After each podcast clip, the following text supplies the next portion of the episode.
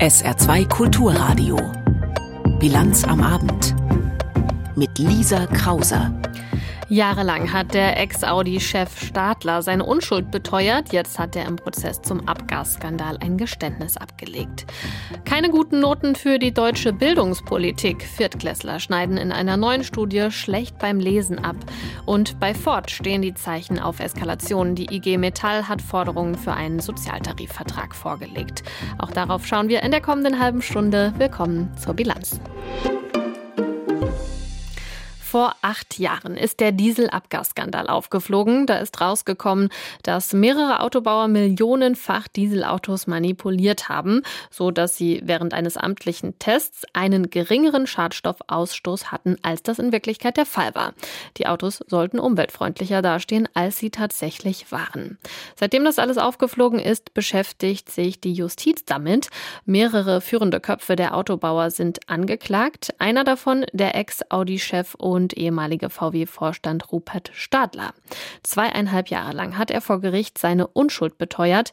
Heute die Wende. Stadler hat gestanden bzw. gestehen lassen. Hintergrund ist ein Deal mit der Staatsanwaltschaft. Einzelheiten zum Geständnis von Gabriel Wirth. Lange hat es gedauert, bis der frühere Audi-Chef Rupert Stadler seine Mitschuld im Abgasskandal eingeräumt hat. Erst als das Gericht ihm und den anderen beiden Angeklagten mit Haftstrafen drohte, wenn sie nicht gestehen, räumte der frühere Chef der VW-Tochter den Vorwurf des Gerichts ein. Spätestens seit Sommer 2016 hat Stadler demnach von der illegalen Abgassoftware gewusst und nichts gegen den weiteren Verkauf betroffener Fahrzeuge in Europa und den USA unternommen. Deshalb wird ihm Betrug durch Unterlassen vorgeworfen. Der Münchner Gerichtssprecher Laurent Lafleur unterstreicht die Bedeutung der Erklärung. Dieses Geständnis ist in mehrfacher Hinsicht bemerkenswert. Zum einen hat hier ein Vorstandsvorsitzender eines deutschen Automobilherstellers den Tatvorwurf, den die Staatsanwaltschaft gegen ihn erhoben hat, nämlich den Tatvorwurf des Betruges durch Unterlassen, vollumfänglich eingeräumt. Das hat soweit ersichtlich in dem gesamten Dieselkomplex in der Bundesrepublik bislang noch niemand in dieser Position getan. Auch die beiden anderen Mitangeklagten, ein Motorenentwickler und der frühere Chef der Audi Motorenentwicklung, Wolfgang Hatz, haben bereits gestanden. Sie räumten ein, die illegale Software veranlasst zu haben. Im Gegensatz zu deren Geständnissen fiel die knapp zweiseitige Erklärung von Stadler recht ausführlich aus. Aufgrund zahlreicher Formulierungen wie möglicherweise und billigend in Kauf genommen, konnte man sich auf den ersten Blick schon die Frage stellen, ob das nun das vom Gericht geforderte vollumfängliche Geständnis ist. Dazu meinte der Gerichtssprecher Lafleur, die Formulierungen waren in der Tat nicht für Journalisten getroffen worden, sondern für Juristen zu der Beschreibung des sogenannten Tatbestandsvorsatzes, also des subjektiven Tatbestands, der subjektiven Tatseite, reicht es aus, dass ein Täter es für möglich hält, dass eine bestimmte Folge eintritt und sich mit dieser abfindet. Er muss sie nicht beabsichtigen, er muss auch kein sicheres Wissen haben. Das war das, was der Angeklagte heute mit in der Tat zahlreichen Formulierung wie möglicherweise und billigend in Kauf genommen formulieren wollte. Dem Gericht schien es zu reichen, es fragte nur kurz nach.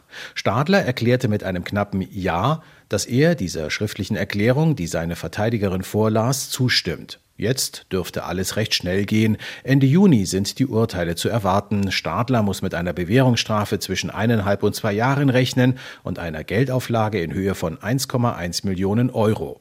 Auch der mitangeklagte Motorenentwickler könnte mit einer Bewährungsstrafe und einer Geldauflage von 50.000 Euro davonkommen.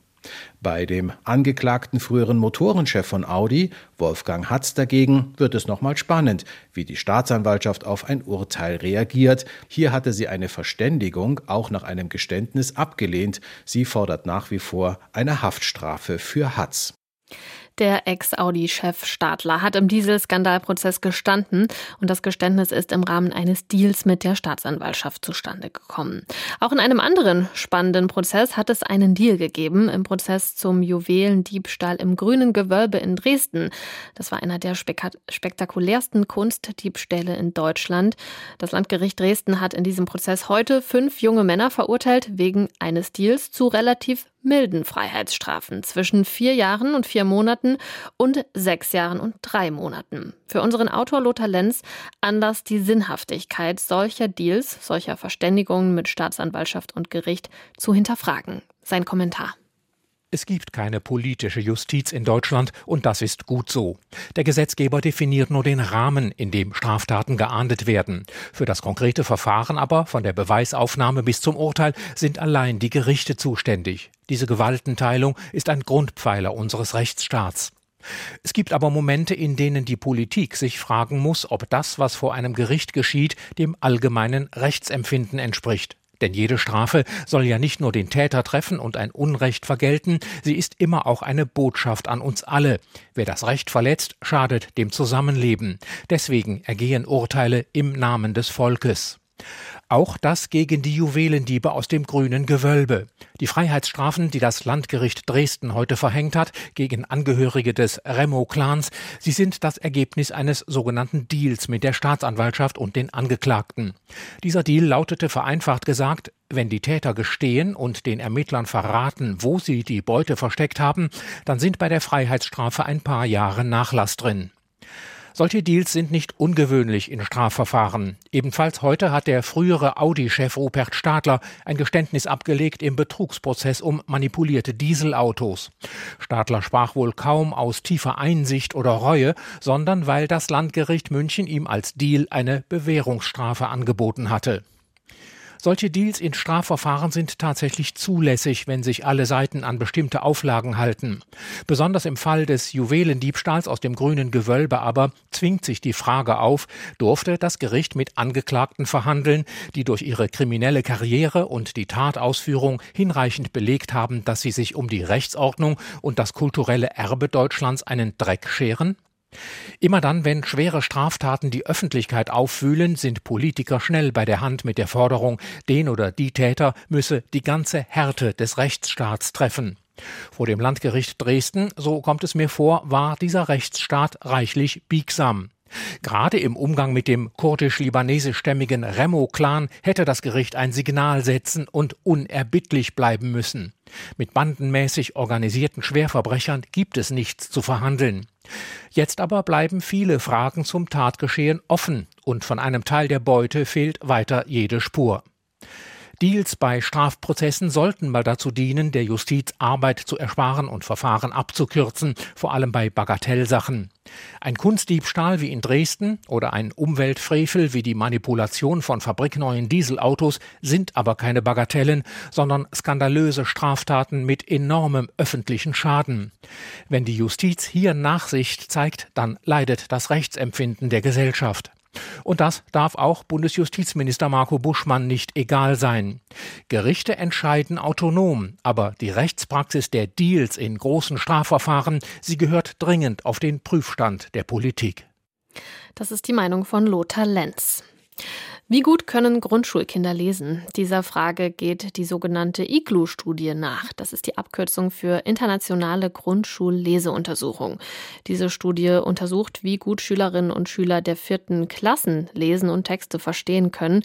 Alle fünf Jahre wird diese Studie gemacht und die aktuelle zum Jahr 2021 ist heute Morgen in Berlin vorgestellt worden. Die Ergebnisse für Deutschland sind alles andere als gut. Martin Polanski mit Einzelheiten. Die Ergebnisse sind wenig überraschend, aber trotzdem ernüchternd. Mit den Lesefähigkeiten der Grundschüler in Deutschland geht es stetig bergab. Das zeigen auch die Ergebnisse der aktuellen internationalen IGLU-Studie, bei der hierzulande vor zwei Jahren rund 4600 Schüler der vierten Klassen auf ihre Lesefähigkeiten getestet wurden. Studienleiterin Nele McElveny von der TU Dortmund. Mit Blick auf den 20-Jahre-Trend zeigt sich, im Vergleich zu Beginn der IGLU-Studie 2001 ist die mittlere Lesekompetenz in Deutschland deutlich gesunken und die Leistungsstreuung gleichzeitig angestiegen. Zwischen 2016 und 2021, also der aktuellen Erhebung, sank die mittlere Lesekompetenz besonders deutlich. Besonders auffällig, die Zahl der Schüler mit ausgeprägten Leseschwierigkeiten ist erheblich angestiegen. Ein Viertel der Viertklässler erreichten nicht das Mindestniveau, das für die Anforderungen im weiteren Verlauf der Schulzeit nötig wäre. Sprich, da sie nicht richtig lesen können, sind Schwierigkeiten in allen Unterrichtsfächern absehbar. In der vorherigen IGLU-Studie vor fünf Jahren lag der Anteil dieser Schüler noch bei rund einem Fünftel, inzwischen also ist es jedes vierte Kind. Weiteres Ergebnis der IGLU-Studie, die Leistungsunterschiede zwischen den Schülern sind in Deutschland besonders ausgeprägt. Kinder aus Akademikerhaushalten können deutlich besser lesen als Kinder aus sozial schwachen Verhältnissen. Für Iglu getestet wurde im Frühjahr 2021, also nach monatelangen Schulschließungen hierzulande im Zuge der Corona-Pandemie. Die Präsidentin der Kultusministerkonferenz, Berlins Bildungssenatorin Katharina Günther Wünsch von der CDU. Die Pandemie erklärt sicherlich einen Teil dieser Ergebnisse, kann aber nicht als alleinige Erklärungsursache herangezogen werden. Was besonders deutlich wird in der Studie ist ähm, die Bedeutung der Familiensprache, die einmal mehr in den Fokus rückt und das insbesondere vor dem Hintergrund, dass wir eine zunehmende Zahl von Kindern und Schülern in unserem System mit einem Migrationshintergrund haben. Heißt, wer zu Hause kein Deutsch spricht, hat in der Regel besonders große Leseschwierigkeiten in der Schule. Und die vorhandenen Förderprogramme erreichen bislang offenbar nicht die gewünschten Erfolge. Bundesbildungsministerin Bettina Stark-Watzinger von der FDP nennt die Studienergebnisse alarmierend. Lesen sei das Fundament für den Bildungserfolg. Ihre Bildungsstaatssekretärin Sabine Döring verweist darauf, dass zusätzlich zu den bestehenden Förderungen ein Milliardenprogramm für Brennpunktschulen aufgelegt wird. Wir wollen dort unterstützen, wo es am dringendsten ist, an Schulen mit einem besonders hohen Anteil an benachteiligten Schülerinnen und Schülern. Daran arbeiten wir gemeinsam mit den Ländern und zwar mit Hochdruck. Deutschland liegt laut der IGLO-Studie im internationalen Mittelfeld, deutlich hinter europäischen Ländern wie Italien, Polen, Bulgarien oder Finnland. Die Leseleistungen in Frankreich oder Belgien sind dagegen schlechter als in Deutschland. Die weltweiten Spitzenreiter sind Singapur und Hongkong. Informationen von Martin Bolanski waren das. Und wir kommen um 17.41 Uhr zum Nachrichtenüberblick mit Peter Weizmann. Nach der Parlaments- und Präsidentenwahl in der Türkei hat die EU künftig fairere Abstimmungsmodalitäten angemahnt. Der Außenbeauftragte Borrell erklärte, entscheidend für transparente Wahlen seien gleiche Bedingungen. Neben Unstimmigkeiten bei der Stimmabgabe und Auszählung hatte die Wahlbeobachtungsmission der OSZE vor allem politische Einflussnahme im Vorfeld bemängelt. Am Sonntag konnten weder der amtierende Präsident Erdogan noch sein Herausforderer Kilicdaroglu mindestens 50 Prozent der Stimmen auf sich vereinen. Deshalb entscheidet am 28. Mai eine Stichwahl, wer die nächsten fünf Jahre als Präsident in Ankara regiert. Die Schließung von Gastronomiebetrieben im zweiten Lockdown Ende Oktober 2020 war rechtmäßig. Das hat das Bundesverwaltungsgericht in Leipzig entschieden und damit zwei anderslautende Urteile des saarländischen Oberverwaltungsgerichts aufgehoben. Nach Einschätzung der Leipziger Richter durften die Länder aufgrund des damals geltenden Infektionsschutzgesetzes Gaststätten, Hotels und Sportanlagen schließen. Im Saarland hatten zuvor zwei Gastronomen aus Homburg und Saarbrücken erfolgreich geklagt. Das OVG hatte entschieden, das damals noch für einige Tage gültige Bundesinfektionsschutzgesetz sei keine ausreichende Grundlage gewesen. Auf die Olympischen Spiele im kommenden Jahr in Paris werden sich verschiedene Nationalteams im Saarland vorbereiten. Wie Sportminister Joost sagte, haben für die sogenannten Pre-Camps die deutschen Nationalmannschaften für Triathlon, Badminton und Boxen zugesagt. Außerdem die Leichtathleten aus Saudi-Arabien. Weiterhin hätten Teams aus Japan, Vietnam, Indien, Malaysia und Südkorea unter anderem im Tischtennis ihr Interesse bekundet, vor den Spielen im Saarland zu trainieren. Just zufolge wurde die Infrastruktur der Saarbrücker Hermann Neuberger Sportschule mit 600.000 Euro aus Landesmitteln saniert.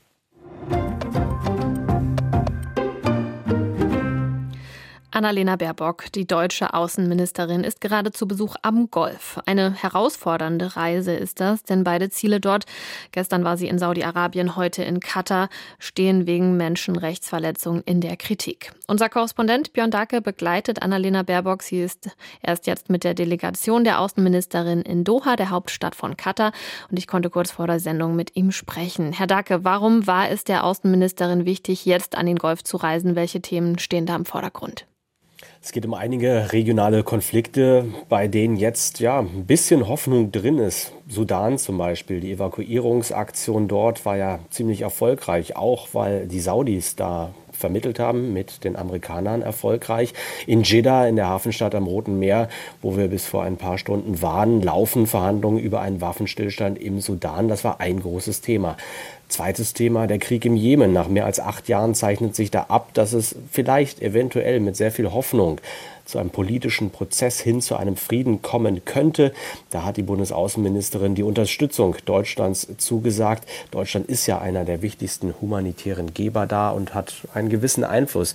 Und dann geht es natürlich auch um Syrien. Machthaber Assad steht so ein bisschen vor seinem Comeback auf der Weltbühne. Am Freitag gibt es ein großes Gipfeltreffen der Arabischen Liga in Saudi-Arabien und er ist auch eingeladen nach vielen Jahren wieder. Das waren so drei große Themen, die hier schon auf der Reise eine Rolle gespielt haben. Welche Rolle spielt Katar denn? Wir bleiben mal bei den Themen Krisen im Jemen und im Sudan. Welche Rolle spielt Katar da? Es ist wichtig, insgesamt hier die Kontakte zu intensivieren. Katar wurde als Reiseziel auch ausgewählt, weil die Regierung hier vor allen Dingen mit Afghanistan gute Kontakte hat, weil auch Kontakte zu den Taliban da sind. Da hier wurden ja auch vor Ort einige Vereinbarungen geschlossen. Deshalb war das hier eines der Reiseziele. Insgesamt geht es darum, einfach verlässliche Partner hier zu finden, auch in einem ständigen Spagat mit der Lage der Menschenrechte hier. Da gibt es natürlich deutliche Kritik von der Bundesregierung daran, aber man sucht eben auch hier im Nahen Osten verlässliche Ansprechpartner, die Stabilität für die Region bringen wollen. Abgesehen davon geht es auch um die Energiepolitik. Ähm, Katars Bedeutung als Gaslieferant für Deutschland wächst ja. Was genau will Baerbock diesbezüglich besprechen? Es geht nicht so sehr darum, dass man hier konkrete Lieferzusagen schließt, dass man Verträge unterschreibt. Natürlich hat Deutschland ein großes Interesse daran, wenn hier auch der Ausbau von erneuerbaren Energien eine Rolle spielt, dass deutsche Firmen mit dabei sind, grüner Wasserstoff. Also es geht darum, verlässliche Rahmenbedingungen hier zu schaffen, damit deutsche Firmen auch hier dabei sind, wenn es um den Ausbau der Erneuerbaren geht. Sie begleiten die Außenministerin. Ähm, sie waren ja auch gestern in Saudi-Arabien dabei. Was ist insgesamt Ihr Eindruck? Wie schafft sie es? Sie ist ja angetreten, um eine feministische Außenpolitik zu betreiben. Wie schafft sie den Spagat zwischen Menschenrechten und äh, realpolitischen Interessen und Zielen? Bisschen schwer für mich jetzt zu beantworten, weil wir bei vielen dieser politischen Gesprächen ja nicht direkt mit dabei sitzen. Wir sprechen danach mit Mitgliedern der Delegation, was da besprochen wurde, sind also auf diese Angaben angewiesen, müssen die erstmal so glauben, das vorweggeschickt. Annalena Baerbock spricht hier das Thema Menschenrechte an, aber ich habe nicht den Eindruck, dass sie das mit einem erhobenen Zeigefinger tut, sondern dass sie das relativ geschickt macht, indem sie einfach sagt, wenn ihr wollt, dass auch deutsche Firmen hier investieren, und das ist das Interesse der Länder hier, dann müsst ihr eben für ein verlässliches Klima hier sorgen. Also wenn zum Beispiel Mitarbeiter aus Deutschland hierher kommen, die aber Angst haben müssen, dass sie für einen falschen Tweet ein paar Jahrzehnte im Gefängnis landen, dann kommt eben niemand hierher. Und ich glaube, auf diesem Weg versucht die Außenministerin eben für das Thema Menschenrechte zu werben, auf eine diplomatische, zurückhaltende Art. Ja, für Saudi-Arabien hat sie gestern auch ähm, sehr positive Worte zwischen Mahnenden gefunden. Wie sieht das heute und morgen in Katar aus? Was, was ist da bisher passiert und was ist da noch zu erwarten an Besuchen und Treffen? Zunächst als erstes Treffen hat sie einen Vertreter der Internationalen Arbeitsorganisation getroffen. Es geht darum, um die Rechte von Arbeitsmigranten. Das ist ja ein Riesenthema, denn nur 10 Prozent der Menschen hier in Katar sind Einheimische. Der Rest sind Menschen aus dem Ausland, gerade auf Baustellen. Auch hier im Hotel sieht man viele Menschen, die aus Asien hier sind. Und es geht darum, deren Lage zu verbessern. Da gab es Fortschritte in den vergangenen Jahren, aber da ist das Land noch nicht dort, wie sich das die Bundesregierung gerne vorstellt oder wie man einfach auch einen Standard an Menschenrechten man da anlegen würde. Das wird ein Thema spielen und dann geht es natürlich insgesamt um die politische Stabilität hier in der Region. Informationen und Einschätzungen von Björn Dake aus Doha waren das. Wir schauen auf den Krieg in der Ukraine. Russland greift die Ukraine wieder immer öfter aus der Luft an. Nach ukrainischen Angaben zuletzt auch immer wieder mit Drohnen und Raketen. Aber angeblich schafft es die Ukraine auch immer öfter, Moskaus Hyperschallraketen abzuschießen. Welche Rolle die deutschen Luftverteidigungssysteme Iris-T und Patriot dabei spielen, berichtet Rebecca Barth. Es ist wieder eine unruhige Nacht in Kiew. Mehrere laute Explosionen sind zu hören und Druckwellen lassen Fenster und Gebäude sogar im Zentrum der Stadt erzittern, berichten Augenzeugen. Mit 18 Raketen unterschiedlicher Art hat Russland in der Nacht aus dem Norden, Süden und Osten angegriffen. Es ist bereits der achte massive Raketenangriff seit Anfang Mai. Nico Lange von der Münchner Sicherheitskonferenz erkennt darin eine veränderte Strategie der russischen Streitkräfte. Zum einen geht es darum, die ukrainische Luftverteidigung zu binden, dass sie sich immer wieder mit dem Schutz der Zivilbevölkerung in den Städten beschäftigen muss Dadurch, weil die Ressourcen für die Luftverteidigung in der Ukraine immer noch sehr begrenzt sind, hat die Ukraine diese Luftverteidigung dann nicht zur Verfügung, um zum Beispiel an der Frontlinie die Truppen zu schützen. Die Hauptstadt Kiew wird vor allem von deutschen Systemen wie Iris-T oder dem Gepard-Flugabwehrpanzer geschützt. Erst im April war bekannt geworden, dass Deutschland der Ukraine auch ein Patriot-System zur Verfügung gestellt hat. Das soll nach ukrainischen Angaben in der Nacht sechs russische Kinjal-Raketen abgeschossen haben. Die Hyperschallrakete galt lange als nur schwer zu treffen, doch Nico Lange hält die Angst vor der russischen Rakete für einen Hype. Es gibt andere Hyperschallsysteme, die viel schwieriger abzufangen sind als Kinjal, aber da ist Russland offensichtlich nicht in der Lage gewesen, die in ausreichender Stückzahl zu produzieren oder die einsatzbereit zu haben. Luftverteidigungssysteme und entsprechende Munition sind eine zentrale Forderung der Ukraine an ihre westlichen Partner. Solche Waffenlieferungen schützten Leben, heißt es. Tatsächlich hat die Ukraine zurzeit eine gute Trefferquote. Doch wenn eine Rakete oder auch nur ein Teil davon in Wohngebiete kracht, werden dabei oft Dutzende Zivilisten getötet. Zuletzt in Uman, wo in einem Hochhaus über 20 Menschen am frühen Morgen in ihren Betten getötet wurden. Informationen von Rebecca Barth. Wie geht es bei Ford in Saarlouis weiter? Auf die Antwort auf diese Frage warten seit fast einem Jahr nicht nur die Mitarbeitenden von Ford, sondern auch die Beschäftigten bei den Zulieferern. Auch deren Zukunft ist ungewiss und deshalb bereiten sie sich auf den schlimmsten Fall vor. Yvonne Schleinhege-Böffel berichtet. Stimmung, Hallo. Treffen vor dem Werkstor. Patrick Pawlowski und Joachim Schigala sind Betriebsräte im Ford-Zuliefererpark. Der eine bei AIS, der andere bei Magna. Die Anspannung in der Belegschaft selbstverständlich ist sehr groß. Die Angst, die Existenzängste sind sehr hoch und natürlich wächst auch der Druck auf uns Betriebsräte. Man merkt schon, dass die Stimmung immer mehr gedrückt ist und es verwandelt sich langsam auch in Wut dass keine vernünftige Aussage kommt. Seit der Ford-Entscheidung am 22. Juni 2022 ist auch die Zukunft ihrer Unternehmen vollkommen offen.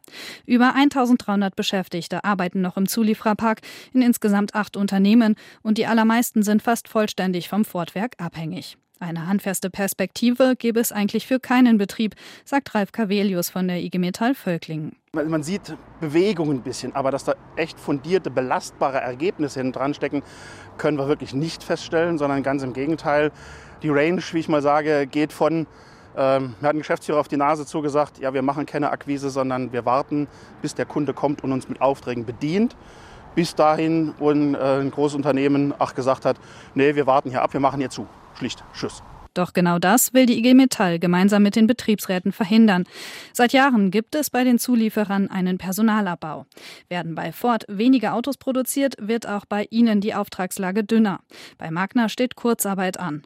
Auch weil die Zeit läuft bis Ende 2025, werde nun der Druck erhöht, so Magna Betriebsrat Joachim Schigula. Wir erwarten einfach nur Klarheit, dass die Leute, wenn es zum Schlimmsten kommt, dass die Leute dann auch finanziell einigermaßen abgesichert sind. In erster Linie soll es natürlich um die Arbeitsplätze gehen dass die Mitarbeiter quasi nach 25 noch eine Zukunft haben. Und genau deshalb bereite man sich auch auf diesen schlimmsten Fall vor, nämlich dass es für die Zulieferer oder auch einzelne Zulieferer nicht weitergeht, vollkommen unabhängig, ob ein Investor das Fortgelände übernimmt oder nicht, so Ralf Cavelius von der IG Metall Völkling. Und bereiten dort zwei wesentliche Szenarien vor. Das eine ist das typische Betriebsänderungsverfahren, heißt Sozialplan Interessenausgleich, aber auch gleichzeitig das Thema Sozialtarifverhandlungen, was wir als IG Metall immer sagen, das ist unser Notwehrwerkzeug, was wir in dem Ernstfall ziehen müssen. Und dort sind wir gerade intensiv in den Diskussionen, Forderungserstellungen, verschiedene Ideen, die wir dort miteinander diskutieren und demnächst auch veröffentlichen werden. Anfang Juni sollen diese Forderungen veröffentlicht werden. Natürlich könnte es dann auch zur Tarifauseinandersetzung, sprich einem Arbeitskampf kommen. Ähnliches ist ja auch bei Ford möglich. Wenn Ford vorne weggeht, ist es nicht auszuschließen, dass der komplette E-Park auch dann folgt. Sagt AIS-Betriebsrat Patrick Pawlowski. Zunächst schaue man aber, was am 22.06. bei Ford passiere. Genau ein Jahr nach dem Aus steht im Fordwerk dann eine Betriebsversammlung an. Und das Thema vertiefen wir jetzt mit Yvonne Schleinhege-Böffel aus der SR Wirtschaftsredaktion. Die Nervosität bei den Ford-Zulieferern ist groß. Die IG Metall hat jetzt für das Ford-Werk selbst Forderungen für einen Sozialtarifvertrag vorgelegt. Yvonne, wie genau sehen die Forderungen aus? Worum geht es bei diesem Sozialtarifvertrag? Also die IG Metall sagt, das ist jetzt tatsächlich sozusagen der entscheidende Schritt, mit dem man auch in die Offensive geht. Man will die Verhandlungen mit dem Arbeitgeberverband und dem Arbeitgeber also fort aufnehmen. Es werden in diesem Sozialtarifvertrag tatsächlich drei Szenarien beschrieben. Also einmal für den Fall, dass kein Investor gefunden wird, der bei Ford einsteigt, da das Gelände übernimmt, hat dieser Sozialtarifvertrag Forderungen unter anderem in Sachen Höhe der Abfindung. Da geht es um mindestens 100.000 Euro pro Arbeitnehmer plus weitere Zuschläge Zuschläge gekoppelt an die Betriebszugehörigkeit. Das heißt, bei viereinhalbtausend Beschäftigten bei Fortstand jetzt reden wir von hunderten Millionen Euro, die da als Forderung auf dem Tisch liegen. Daneben werden auch Bedingungen genannt, falls ein Investor einsteigt, dann möglicherweise aber die Beschäftigten von Ford zum Beispiel Nachteile, was die Arbeitszeit oder auch die Entlohnung angeht, hinnehmen müssen, dass möglicherweise dann Ford auch noch mal mit einsteigt. Ein drittes Modell, was da auch genannt ist, ist ein Rentenmodell. Man sagt als IG Metall, das ist tatsächlich wirklich das Worst-Case-Szenario, auf das man sich jetzt äh, vorbereitet, dass man äh, ja jetzt anschiebt, weil man eben aktuell nicht sieht, dass es tatsächlich eine Lösung für das Fortwerk gibt. Warum äh, jetzt diese Forderung? Was ist da der Hintergrund? Also natürlich, ja, positioniert sich die IG Metall jetzt auch äh, strategisch in dieser ganzen Investorensuche. Man sagt auch bei der IG Metall, es muss einfach so teuer werden wie eben möglich für Ford. Man erhöht damit natürlich den Druck auch auf Ford, tatsächlich einem möglichen Investor auch entgegenzukommen. Und natürlich ist diese Drohkulisse, das hohe Abfindungsprogramm, die finanziellen Folgen äh, auch für Ford, sind sie auch so hoch angelegt, dass man möglicherweise eben auch in diesen Verhandlungen nicht zu einer schnellen Lösung kommt, dass man auch in den Arbeitskampf geht, dass man in Warnstreiks geht, dass es möglicherweise auch zu Urabstimmung kommt. Also man geht da ganz klar in Richtung Eskalation. Mit der Betonung, sollte jetzt ein Investor kommen, dann dieses Papier sozusagen auch nochmal zurückzunehmen. Die Investorensuche, die läuft ja jetzt auch schon seit fast einem Jahr. Äh, zum Jahrestag am 22. Juni ist Betriebsversammlung in Saloy. Was ist da zu erwarten? Das ist schwierig abzuschätzen. Man hört im Moment, dass es nach wie vor Verhandlungen mit einer Handvoll oder einigen wenigen potenziellen sehr interessierten Investoren gibt, dass es einen Austausch gibt dass die Verhandlungen teilweise eben auch äh, Richtung Zielgerade abbiegen. Aber es gibt wohl eben noch keine verlässliche Zusage eines Investors. Und deshalb bereiten sich alle tatsächlich eher so ein bisschen auf das Szenario vor, dass am 22. Juni jetzt noch keine finale Lösung verkündet wird. Aber man muss auch sagen, bis dahin sind es noch vier Wochen. Möglicherweise kann in diesen vier Wochen auch Entscheidendes passieren. Es bleibt abzuwarten. Aber sicherlich ist die Erwartungshaltung der Beschäftigten dann am 22. Juni auch etwas Konkreteres zu hören. Bei Ford in Saarlouis stehen die Zeichen auf Arbeitskampf. Die Gewerkschaft IG Metall hat Forderungen für einen Sozialtarifvertrag vorgelegt. Yvonne Schleinhicke-Böffel hatte die Informationen dazu. Und wir gehen an die Börse nach Frankfurt zu Jan Plate. Auch wenn der Heimwerkerboom anhält, der Baumarkette Hornbach macht die Inflation zu schaffen. Das Ergebnis im abgelaufenen Bilanzjahr ist deutlich zurückgegangen. Auch für das laufende Geschäftsjahr wird mit weiteren Gewinneinbußen gerechnet. Die hohe Inflation, das verregnete Wetter im März und April in vielen Regionen sowie die getrübte Konsumstimmung machen das Management zurückhaltend. Hornbach-Aktien sind um 11 Prozent eingebrochen. Die Deutsche Post will per Antrag die aktuell geltende Regelung bei der Bundesnetzagentur widerrufen und sieht ein höheres Briefporto ab nächstem Jahr zwingend notwendig.